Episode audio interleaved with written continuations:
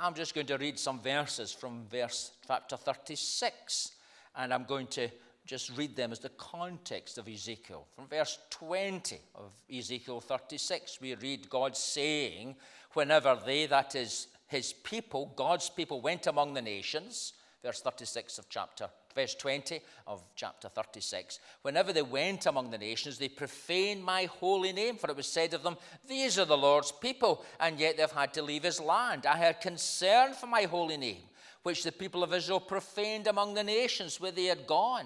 Therefore, say to the Israelites, This is what the sovereign Lord says. It's not for your sake, people of Israel, that I'm going to do these things, but for the sake of my holy name, which you have profaned among the nations where you have gone. I will show the holiness of my great name, which has been profaned among the nations, the name you have profaned among them. Then the nations will know that I am the Lord, declares the sovereign Lord, when I am proved holy through you before their eyes. For I will take you out of the nations, I will gather you from all the countries and bring you back into your land. I will sprinkle clean water on you, and you will be clean. I will cleanse you from all your impurities and from all your idols. I will give you a new heart and put a new spirit in you. I will remove from you your heart of stone and give you a heart of flesh. And I will put my spirit in you and move you to follow my decrees and be careful to keep my laws. Then you will live in the land I gave your ancestors. You will be my people, and I will be your God. And ultimately, the challenges that a congregation may face, our own congregation, congregations up and down the land, are the challenges the church may face, particularly in these times, financially, materially, spiritually, and a whole host of other ways. When we talk about these things and when we're concerned about these things, we have to remember above everything else what does it say about God's holy name? How does it reflect on the King of Kings and the Lord of Lords, our boss? How does it communicate that to others? And just positively, the impact of the gatherings that Karen and others host, the impact of the school being in here on Thursday. Noticed that one of the parent helpers who came along, a fellow who's a lecturer, he might even be listening on, so if you are, hello. And he was quite taken by the fact that, as well as the usual stuff that we have about here that looks kind of church life, I mentioned the camera and the stuff up top and told them how we broadcast and how we on YouTube and things like this. No. Small things that can bring glory to God's name and bring honor to the King of Kings and the Lord of Lords. So let's pick up on that reading from chapter 37 and verse 15. Chapter 37 and verse 15. The word of the Lord came to me, that's the prophet Ezekiel. Son of man, take a stick of wood and write on it, belonging to Judah and the Israelites associated with him. Then take another stick of wood and write on it, belonging to Joseph, that is to Ephraim, and all the Israelites associated with him. Join them together into one stick, so they will become one in your hand.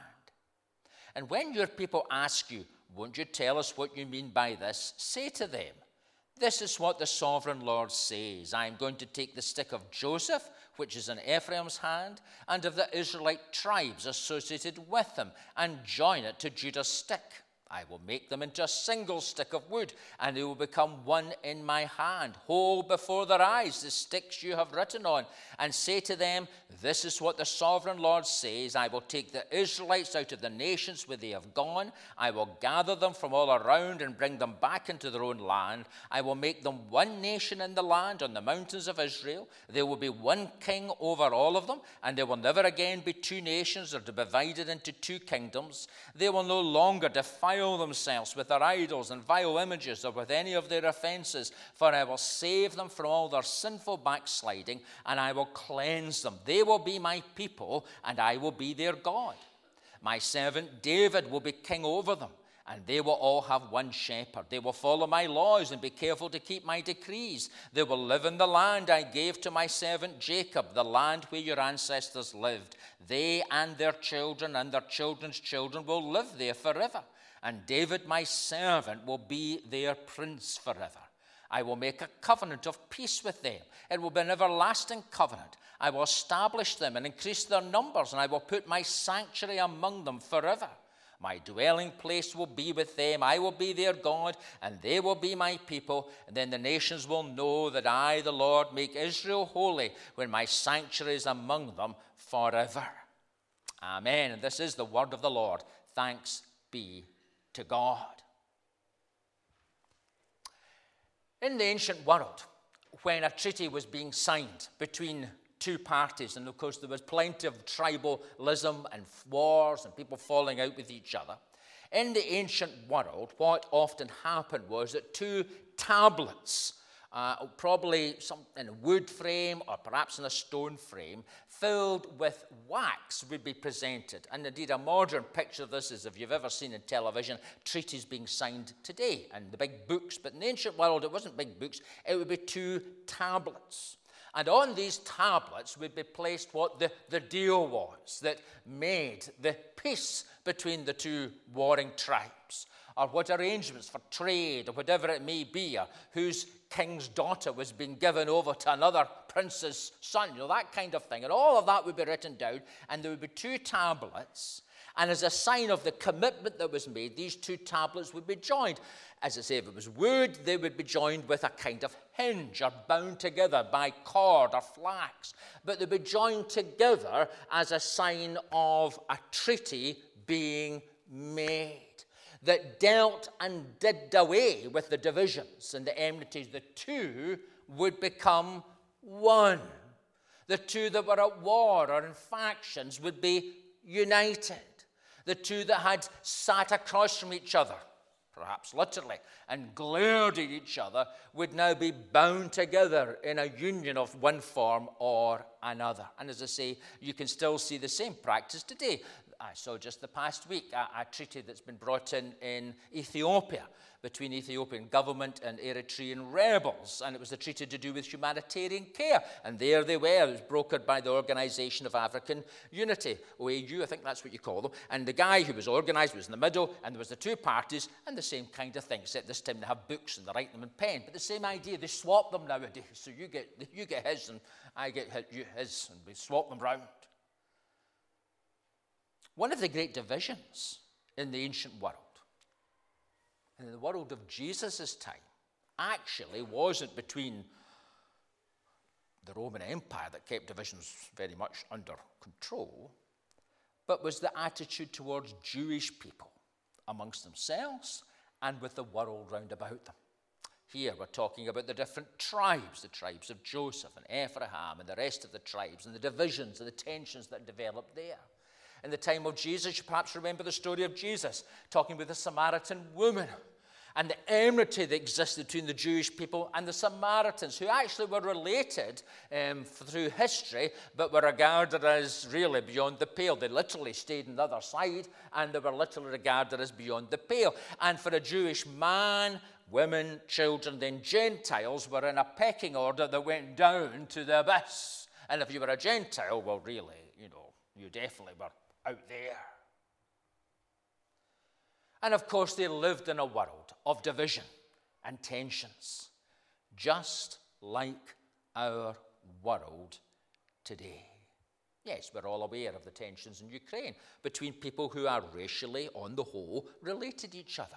But we're aware of other tensions. If you were watching yesterday or heard anything about the presentation from the, the football guy and the, the divisions that there is between the West and Qatar over hosting the World Cup and FIFA and, and the divisions there.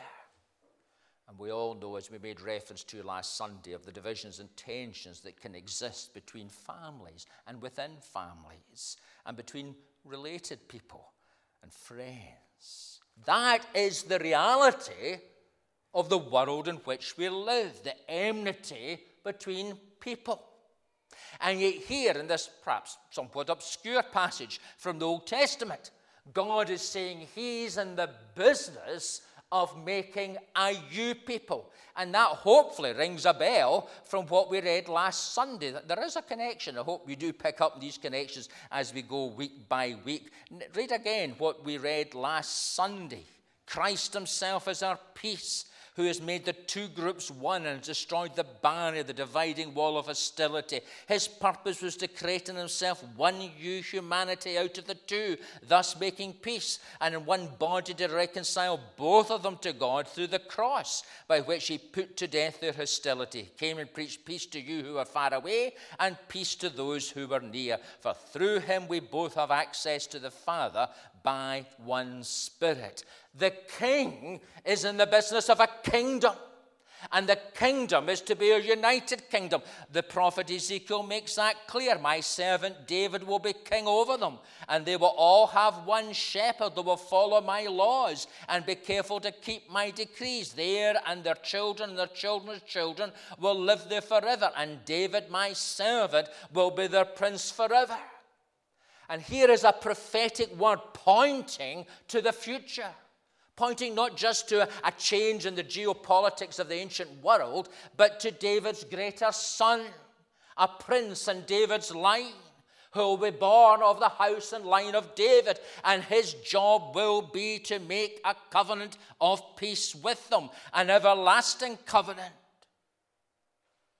Not done in tablets of wax, bound together, as spoken of here, but just in a couple of weeks' time, we'll remember the words of Jesus. This is the new covenant in my blood. He has written a new covenant. He has made a peace treaty. He has established a kingdom. He makes a people one. And as we look forward to Advent and reflecting on that day when Christ will come, and it was interesting, little Ezra saying, Well, that doesn't sound like Jesus, but that is Jesus riding on a horse. I'd missed some bits out for the sake of the children, trading the winepress of the fury of the wrath of God.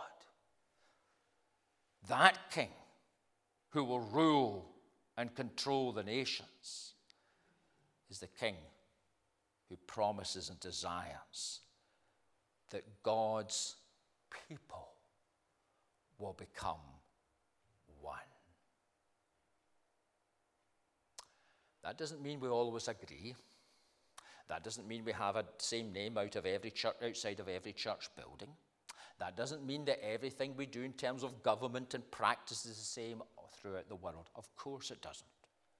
But it does mean that in following the living God, uh, obeying his laws, careful to keep his decrees, and living in the land of his kingdom, unity must be at its heart.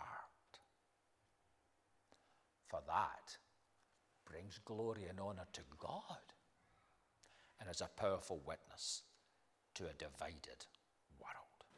So, this kingdom this king, servant David, will be king over them, David's greater son.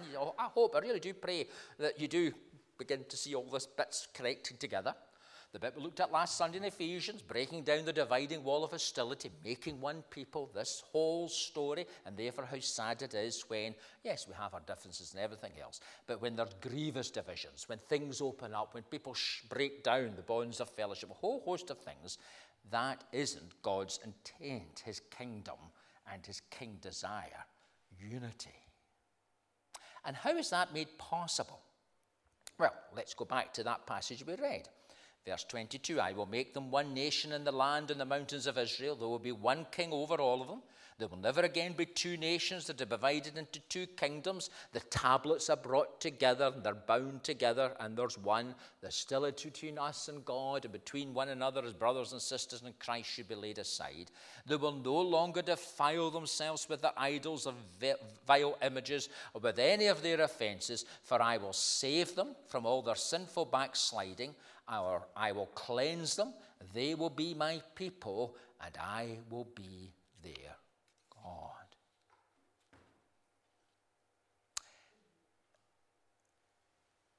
there was a mark on the carpet at the manse. It was left by Colin, who on a number of occasions knocked over his juice. And so there was this mark right in front of the settee. Now, some people wouldn't notice it, but I always did. And I tried to clean it with you know, the water and the soap in it, and it still wouldn't do anything. And actually, just the other day, I remembered something that the carpet man across the road, now because that's where it was a good number of years ago, we bought a new carpet from the man across the road. And he said, This carpet, he said, you could take bleach to it and you could clean it.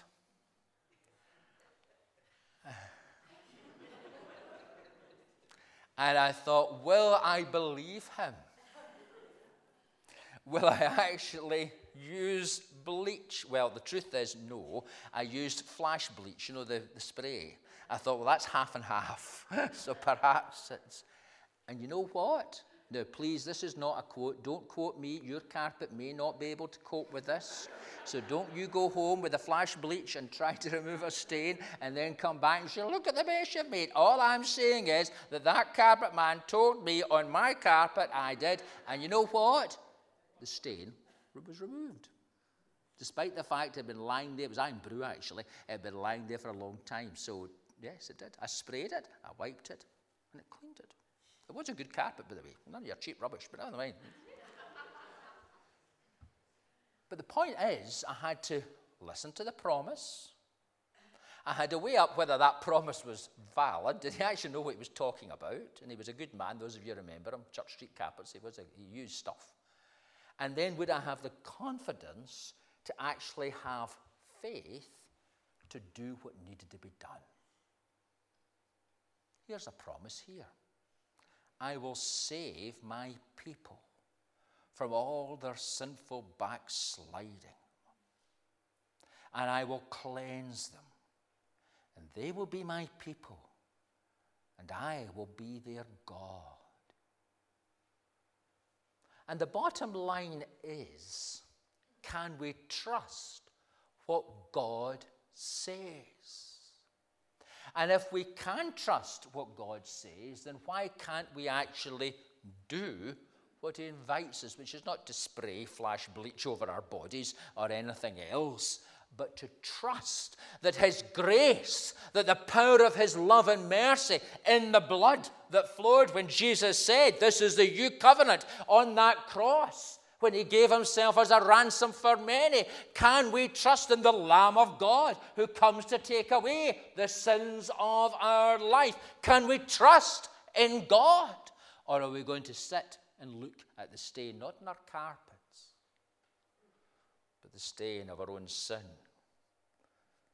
and sinfulness and failings, the stain of the hearts and the mistakes and the issues of life. Are we going to allow them to mark our lives forever? The king, the servant king, is the one who makes that promise. Again, let me just read you. I'm not asking to look back, but let me just read you again, just those verses we read last Sunday, and see the connection. Jesus saying, or rather, Paul saying, that he wants to reconcile both of us to God through the cross, by which he put to death their hostility. He's just said, we saw again last Sunday, because of his great love for us, God, who is rich in mercy, makes us alive with Christ. For it's by grace you have been saved through faith, and this not from yourselves. It is the gift of God, not by works, so that no one can boast. That's the promise of the king. Worldly rulers might make promises, indeed genuine promises. But we know only too well that they often can't keep them or break them. But when King Jesus makes a promise signed and sealed and written in his blood, the one who is the Word of God, the one who is sovereign and Lord over all, he can be trusted. And so perhaps even this morning, this is a word to you.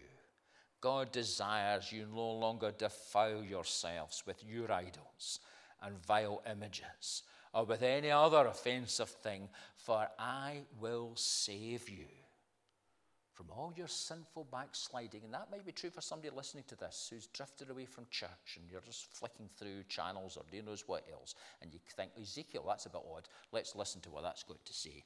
Maybe that's God's word to you. from all your sinful backsliding, and I will cleanse you. And you will be my child, and I will be your God. For the promise stands that as we confess our sins, He is faithful and just to forgive us from our sins and to cleanse us from all unrighteousness. Though our sins be as scarlet, He can make us as white as snow. As far as the east is from the west, so far will He remove our transgressions from us. If I could trust a carpet man who's long gone, to take that stain out my carpet.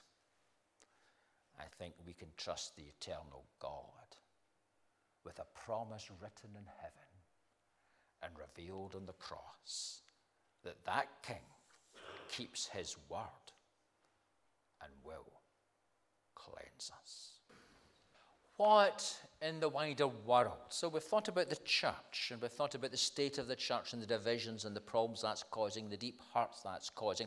And we've also reflected on what does that say about God? How do people, you know, when they hear these things about the state and it's a farce and all the rest of it, what does that make think about God? We've spoken about the importance of unity, a kingdom that's brought together. And in a world of division, hostility, how vital that is. We've seen how that's actually made possible because it's the grace of God that forgives us and cleanses us and brings us together as one before that cross.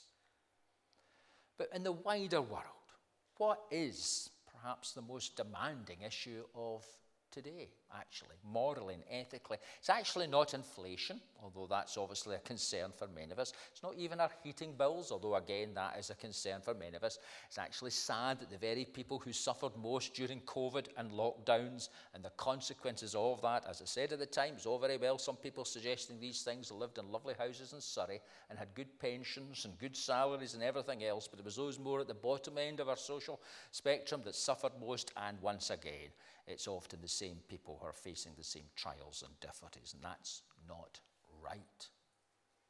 I'm sure that's not just. But despite all of that, can I suggest, and it might be interesting to chat to you afterwards, it's actually the issue of identity. Who am I? Um, that's an issue in schools. That's an issue in medical conditions and situations. It's also an issue even within Christian organizations. Heard of work in Scripture Union in the summer where there had to be a separate dorm set aside for someone who was said there was a, well, was a boy physically, but said he was a girl. I think that was right, or the other way around, can't remember. And they had to have a separate accommodation. And behind all of that the growing pressure, and some of you may follow, I know some of you do. Um, the Christian Institute's concern, Christian Concern, other Christian organisations who are expressing concern about legislation going through the Scottish Parliament about gender identity, being able to change your gender, and what qualifications and necessary regulations are, and that. All of that is so much more. Indeed, next Sunday we might watch a wee little video which just opens up some of that issue. But kind of suggests that yes, these other things, money and all these other things are issues, but for the Christian and for the church and for people of moral and ethical thinking, that is, I would suggest, the issue of the day. And it is a complicated issue, and I'm aware of that. And there are medical and reasons and psychological reasons behind some of these things. So important to say that. But what I would want to affirm, indeed what the church needs to affirm, is that ultimately unless we know God as our Creator, as our Father who is in heaven, unless we know a God who's our strength and stay, our Saviour and Sanctifier, our Lord and King, then the ultimate issue of who I am, why I'm here, and what it's all about will remain and will remain especially in a rootless moral vacuum that we exist in in Britain today, increasingly unanswered and the confusion and the skepticism and the divisions and the hostility all that causes will simply increase. Listen again to the prophetic promise given through the prophet Ezekiel. Picking up in verse 25. They will live in the land I give to my servant Jacob, the land where your ancestors lived. They and their children and their children's children will live there forever, and David, my servant, will be their prince forever. I will make a covenant of peace with them. It will be an, it will be an everlasting covenant. I will establish them and increase their numbers, and I will put my sanctuary among them forever. My dwelling place will be with them. I will be their God, and they will be my people. Then the nations will know that I, the Lord, make Israel holy when my sanctuary is among them forever. That is the great promise that stands at the heart of Christianity. A promise, yes, of Eden restored of God walking in the garden in the cool of the day, looking for his best mates, which is humanity, of living in harmony, of living knowing who we are. And yes, enjoying the great privileges of being human beings, but also the great responsibilities of caring for creation and caring for each other, of knowing who we're accountable to and living within the right framework of God's laws, where freedom comes from knowing the difference between right and wrong. Knowing that we're made in the image of God, male and female, He did make them. Knowing that within the covenant of marriage between a man and a woman, there is security and a right place for the birth and the bringing up of children. enjoying the bounty of creation, but also tending to it carefully and thoughtfully. And while, of course, all of that and much more will only come in the fullness when the King returns and there's a new heaven and a new earth. Nonetheless, the people of God in the here and now are to be signposts to that day. Then the nations will know that I, the Lord, make Israel holy when my sanctuary is among them forever. And again, these verses we read last Sunday. Can I tell you, when I, pre- when I prepared for last Sunday, I wasn't thinking of going to the book of Ezekiel, but for a number of reasons, including the situation with the music, I had to change my thinking at the end of the week. But even as I prepared, I thought, hey, there's a lot of connection. I was quite surprised. The minister was quite surprised. There's a lot of connection between these bits, you know, between Ezekiel and Ephesians. It's not maybe something you'd automatically think to. But there again, listen to these verses from Ephesians 2. Consequently, in verse 19, you're no longer foreigners and strangers. How many people feel exiled in their own bodies, or their own land, or their own community, foreigners.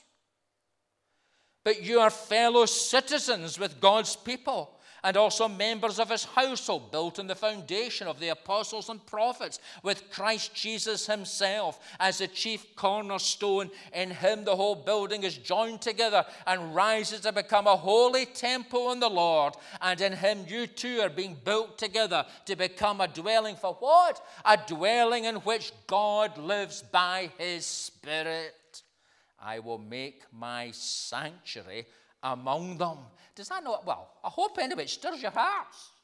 Here's a word given to Ezekiel in a God forsaken land of Babylon. A man, if you remember when we looked at it, a man whose own wife died and whose own people rejected. And all he heard was the news getting worse. And he could easily have thought, What's the point? The job of prophet is certainly not easy. And yet, in the midst of that bleak situation, there's a word of promise. And how's that word of promise going to be confirmed? It's going to be confirmed in the child born of Mary, born of God, David's greater son, the Prince of Peace, the Lord of glory, the great I am, the King of kings, and the Lord of lords. And he comes and by the Holy Spirit dwells within us and amongst us. Gives us a status, gives us an identity, gives us a purpose, gives us a meaning, not only for this life, but for eternity. That is our calling. That is what the King requires. That is what the King calls us to be. And all of that is only possible because His Holy Spirit is at work and will take our cold and hard hearts and soften them and make them sensitive to the love of God and to the things of the Spirit. The prophet's word made most sure. And the baby, cradled in the manger, that the wise men went to look for, for the king who was born. They knew more about what was happening than the Jews sitting round about him or living in Bethlehem. But that same baby who wears many crowns on his head and will come riding on a charger, and whose name is King of Kings and Lord of Lords. That is our Lord. That is our God. That is our destiny. And that is what enables us to live with faith in the here